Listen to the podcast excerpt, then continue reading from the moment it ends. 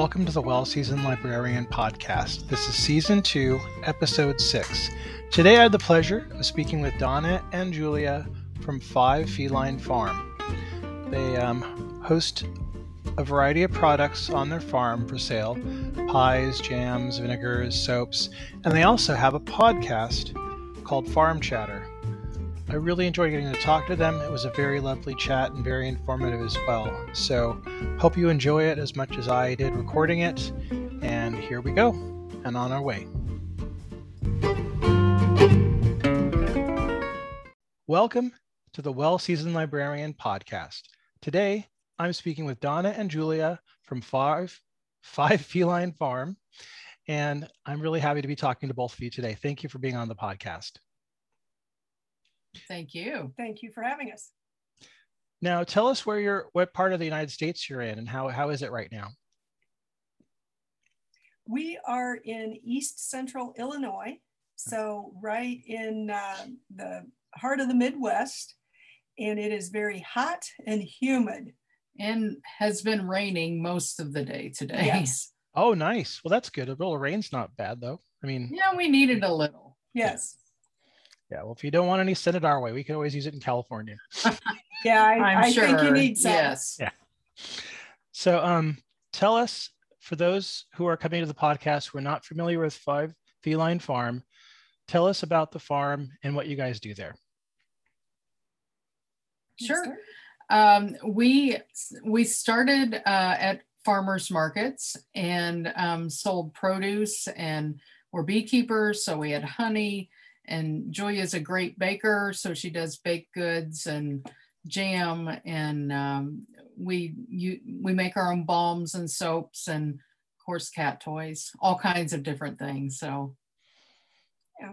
So we started that about uh, six years ago um, as an outlet for excess produce and just the other kinds of creative things that we wanted to do.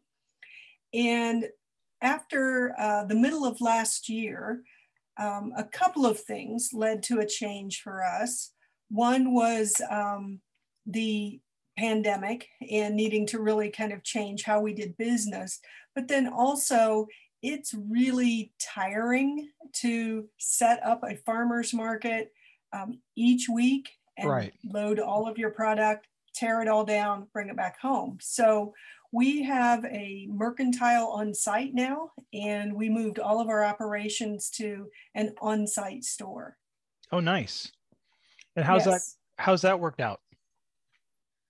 Uh, it- we're we're doing very well. Um, we're about nine miles from the next civil piece of civilization, so uh, we didn't know if people would come out to the farm, and um, they do. We're surprised, and we just keep growing. We had kind of gotten to the point at the farmers market where you know our customer base was as big as it was going to be because same customers, which was great but uh, we have a whole new customer base now. Yeah, I've seen the response on social media seems to be very positive, and you guys seem to interact with people quite a bit. I like to watch what you're putting out um, on a you know on a weekly basis, and I'm always kind of jealous. I wish I could pop by and get some of this stuff. Like I saw you post Engli- English muffins the other day, and I'm like, well, I would come by and buy all of them. I think.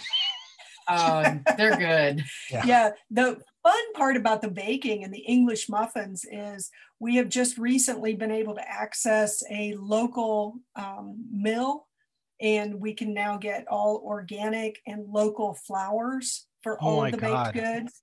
That's So wonderful. it just you would not believe the change in the final Mm-hmm. product. It's, it's noticeable to our customers who, you know, are just consuming. Mm-hmm. Um, and, and it's certainly noticeable to me as I bake it. Oh, that's wonderful. I love hearing that because I'm from talking to previous guests, I'm hearing more and more about people using local uh, mills and finding uh, using Yes. local produce and local mills and local flour. And that to me is so exciting because I don't think we would have seen that like 20 years ago. It's really kind of No, I don't think so either. Yeah. Yeah. Now, you produce the food on your farm, but you also mentioned the honey. Now, tell us about your beekeeping and how that came about for you and what you've kind of learned from the process. Um, Actually, um, I'm a gardener. I'm the gardener part. Joy is the baker. And um, I was really interested in honeybees for pollination. And I just thought it was kind of a cool thing to be a beekeeper, you know, wear the suit and the whole thing. I just kind of thought that would be cool. And Julia wasn't really that excited about it mm-hmm. at first. Yeah, and um, I have some cousins who were beekeepers, and they let us come down and help them harvest it honey um, one season, and then we took a couple of beekeeping classes, and I really got interested in it then. So um, now I do most of the you actual beekeeping. Most of it, yes. And wow. um, I really, yeah, it, I just I really came weird? around. Um, and the really the thing for me that really changed was feeling secure within my bee suit that I won't get stung. If I do, it's not much. Mm-hmm. And um, just just to be with the bees. They're just fascinating mm-hmm. little creatures. Um, and then to be able to harvest the honey is just an extra bonus. Mm-hmm. Yeah, I uh, I have a very small garden, nothing like what you guys have, but um, I have a backyard garden, and I love going out and watering in the morning, and watching them just crawl over everything. And sometimes if I yes. splash water on them, they'll come like out of the flower and like glare at me, like, "What are you doing?" But they never give me. Right. I've never been stung. You know, they've always been really nice to me. I just I love they're they're almost very serene. They're peaceful. It kind of calms yes. me down to watch them. Absolutely. It does. And right now, all along the garden, um, we have mint, um, apple mint, spearmint, different mints that's in full bloom. And it just is buzzing and mm-hmm. alive mm-hmm. all day when you go out there. It's really cool. Now, how does that affect the flavor? Do you guys have like, depending on what you're growing, does that affect the flavor of the honey? Like when you grow mint, does it like, does it grow like affect like kind of a minty taste a little bit or? Absolutely. Yes, it yes. does. It's different. It's not minty, but um, we have a lot of herbs. We have a pretty good size um, herb garden, lots of herbs all over the property. We have five and a half acres. And um, we had one year that was primarily herb, uh, pollen and nectar. And it was it was the best honey we've ever had. And it didn't taste like herbs. It didn't taste like mint, but it was just really good yeah, I love trying different types of honey and seeing what they taste like. It's really kind of magical to see the different colors you get and the different flavors yes. from it. Mm-hmm. Yeah, it's just I like when I go to farmers market and somebody has something that's unique. I'm like, oh, I got to try that. I got, I want to get that. Yeah. Oh, I do yeah. it too. yeah. So you also produce jam, infused vinegar, soap, and even scones. Tell me more about, about your other products and what you've learned by creating different things. Well, um, we have a lot of wild blackberries. Um, that's kind of where the jam started. Mm-hmm. And um, that's just been a bonus because wild blackberries have such a um, just much better flavor than tame blackberries, the big thornless ones. They're not as fun to pick. Donna, no. Donna does all the picking. Yes. Um, but but then to do that jam and just have that just mouthful of pure blackberry bursting in your mouth. I love doing that and having that. So we've just been looking for any of those value added products that we can add into our um, line of what we offer. Um, and then this year was adding the infused vinegars. Mm-hmm. Um, I think you saw that through um, a gardening yes website. Yeah. I think maybe Mother Earth News, maybe right, maybe. And so we're just like, hey, we can do that. All of the food that we sell, um, not the produce, but all of the baked goods, jams, all of that is under a cottage food um, operation. So I don't have a commercial kitchen. We do that in the home kitchen. Right. And um, that was one of those things that is allowable under a cottage food operation. So we are added that and people are really um, picking up on that. It's really selling well. Yeah, we um, we also we have about 22, I think 22 or 23 fruit trees on the property, and so right now we have peaches in the basement. We have I've picked about 30 pounds of blackberries so far. And so we have those ready to process and uh, we have apples and cherries and uh, red raspberries i'm still harvesting those and those will go into jam and so people that come to the farm can see where the food is grown and um, i don't know that just really takes mm-hmm. it up a notch you know the freshness knowing the people that are growing it and picking it and processing it, I think that just really um, adds a lot of appeal to what we do. The other thing that we talked about on our podcast that released this morning is being here at the farm and customers coming here. We've been able to add some additional service. So this weekend, I was chatting with customers about tomatoes. We're in peak tomato season and how they like to, you know, eat those. And they were talking about basil. Well, about that time, Donna walked into the mercantile and she said, Oh, would you like some fresh basil? Could go straight to the garden, snip a fresh basil for them, hand it to them. And that's something that we can't provide at the farmer's mm-hmm. market. Nice. Um, I know you picked some fresh um, salad mix for yes. folks this weekend. Eggplant. Eggplant. so because we're right there at the garden, I mean, the garden is next to the mercantile building it's easy to do that and provide that extra level of service. And it makes me really happy to do that, to be able to just add a little bit more joy to their uh, their food. And I don't know, I know that's we're kind of all about food. So well, I know the people that garden always are very generous and like to share what they have, especially if they if it's yes. turning out really well. You know, people mm-hmm. really love to share. So I think that kind of is like that. Absolutely yeah especially you have something unique you know something like oh i have this certain kind of mm-hmm. mint or you know it's it's always nice yes mm-hmm. yeah we've uh well during the kentucky derby time uh, we had people that were going to have some parties and so um, what is it mint, mint juleps, juleps. Yeah. oh yeah yeah yeah and so so we were able to to uh, we had one one customer that came and said i need enough mint for 10 people for mint juleps so so it was so cool i could just go out and harvest it while she waited and um, she sent a message to us and said those are the best mint juleps I ever had. So mm-hmm. it made me feel really good and it makes us feel good to be able to do that for customers. Mm-hmm.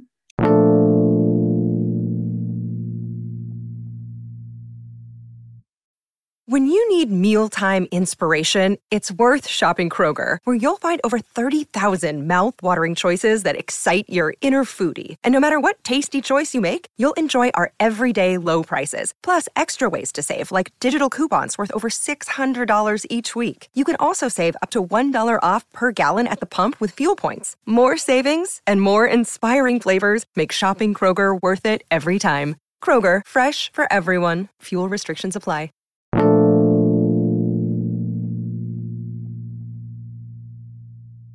Now, what kind of soaps do you guys produce? Um, we uh, we do a lot of different ones. Now we don't actually we start with a soap base. It's just a lot easier to do that. I don't right. want to mess with the lye and you know all that. So um, we have cocoa butter, mostly uh, goat's milk. We do a lot of that. Oh, um, nice. We do some olive oil base uh, shampoo bars, and um, so we just kind of started that as you know we wanted some soap for ourselves. Right. Mm-hmm. and uh, you know i like to make all the different colors and shapes and we, we only use natural coloring for them and uh, do a lot of unscented some scented but uh, we've done some special order soap. Mm-hmm. and that was fun to do for a special event and you know so that's just i needed something to do in the winter and that's kind of where that got started for me. Yeah Nice. So you, hence the name of your farm, you have quite a few cats. Can you tell me about the cats that are on your farm and some of their personalities? I'm a cat lover, so I love asking this question. Oh, excellent. And we love talking to cat lovers. um, when we first moved to the farm and to this property, we did have five cats, and it kind of started as a joke. We had, um, we were installing like the new um, internet system and the Wi-Fi router, and you have to name your Wi-Fi router. So we named it uh, Five Feline Farm, and it kind of stuck. and now we're even known as the felines. Mhm. Um, the confusing part is people want to give us cats or think that we're a cat rescue, Uh but oh. it has become a way to initiate conversation and really nice. talk about the name and um, how we got that name. So we've gone through different periods of time where we've had two, three, four. We do have five again now, and they range from one of the original charter cats, Thumper, who is 20 years old, and down to the newest member, Ivy, and she will be one in September. They are all either um, cats that just appeared on our doorstep um, or we've rescued from shelters. Lovely. Yeah, I love cats so much. We have nine of them at home. So, Oh, wow. Woo, you got us beat. yes. Yeah. Five is our limit. Yes. And um, a lot of people, we get offered a lot of cats and, you know, they forget that we're public and, you know, we have a thousand people offering us cats. Obviously, we can't take all the cats we're offering. We love them. And, um, you know, we, but we know our limit in terms Mhm. of, you know, what we want to manage um, Well, with healthcare and, yes, you know, we we make a lifetime commitment to them, and they will live out their lives. They have it pretty good here. Yeah. They have about anything they could want for, um, but just to balance, you know, feline personalities and our needs to be outside, be inside, um, even get away from the farm once in a while you know we've just decided five is is the maximum that we will take on at any given time yeah, we didn't intend to have so many, but we people have been abandoning them us around us, and we can't say no to cats. You know, you can't just let Right. them starve. So, I mean, we we've been Mhm. taking in a lot of rescues and stuff. So, um, night you have two books titled Simply Delicious and The Long Road to Market. Can we talk about that? And then there's another one I want to speak of as well uh, that you helped one of your cats write, Honeybee Comes to the Farm. yes yes. so i have been a writer um, for as long as i can remember Mhm. and have decided to really focus on that um, and so combining cooking with writing it was a natural segue into simply delicious um, that's a collection of recipes that i have developed uh, um, for myself they're not you know just reprinted or anything like that um, and and adding some of the stories about because I always like to hear stories about why people cook the things they do and how they came to develop different recipes. Um, so I included that in that book. Uh, that was the first one that uh, I published. Uh, our books are self-published, or as we like to refer to it, Five Feline Farm Mhm. Press Yeah, nice. and uh, you know why not um, and you know you know i really don't have that desire to go the traditional publishing route um, that's not something i'm you know need for myself i'm all Right. for it if other people want to do that but it's not something i care to do so i'll just self-publish um, and then the next book the long road to market was really about our experience in um, joining a farmer's market and really joining this rural community um, and being part of that and finding a place of belonging um, in that um, in that community. Um, of course, then you know as soon as you start writing books, you have a cat on your lap, and then course. cats need to write books. Right. So Well, we needed a children's and we needed a children, and we had a new kitten. So, and she was just as cute as could oh my be. goodness, she's a doll, And she was smart. So, Yes. so we collaborated with her. Um, Donna also does um, all the photography and all the marketing for the farm. All of that social media stuff that you see is all her doing. Um, if it were up to me, no one would know we were here. so um, she manages all of that, but also did all of the pictures. And then we collaborated um, in that children's book that we uh, had Honeybee author. Now, has uh, and Six- it, Has has being a published author gone to Honeybee's head at all? Is Oh, she it insisting on has. star Yes, treatment?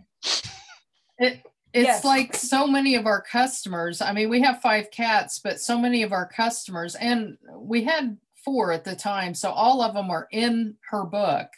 Uh, they all have a small uh, part.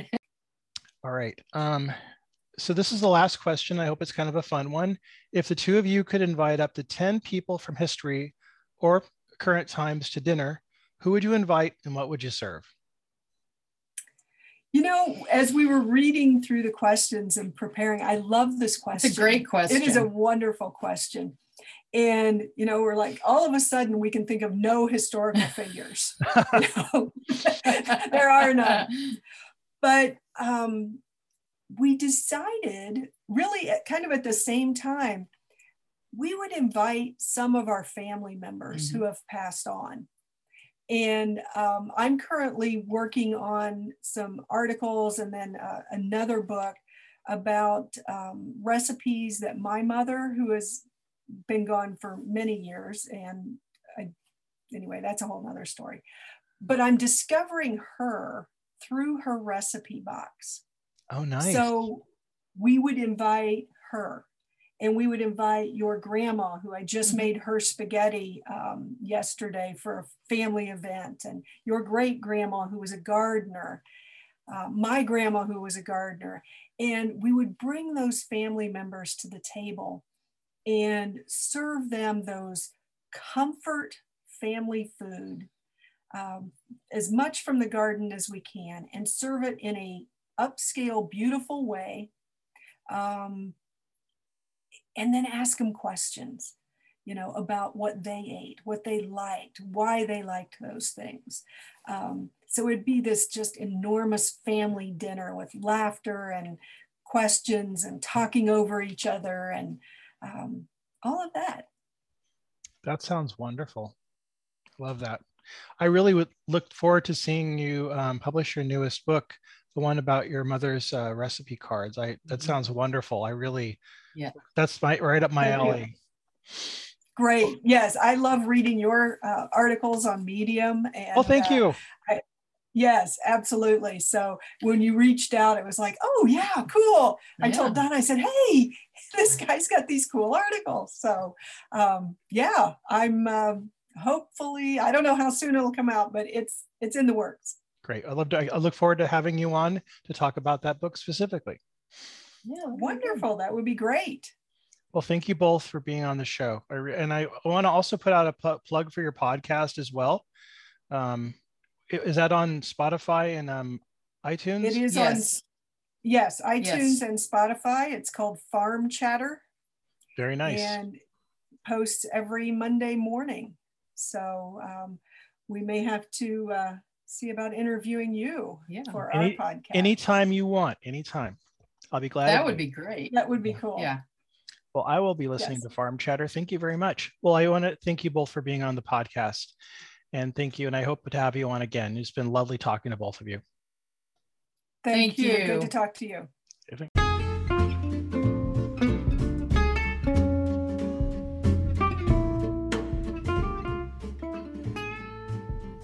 I hope you enjoyed talking to Donna and Julia from Five Feline Farm. I really enjoyed talking to both of them, and I hope to have them on the program soon again. They were lovely. Tune in next week. We'll be talking to Lisa Steele from Fresh Eggs Daily. This is a YouTube channel, a website, a series of books, and much more. She also has a TV show. She was a wonderful person to talk to, and I got to learn a lot about chicken production. So please tune in next week to talk to Lisa Steele. Until then, keep cooking.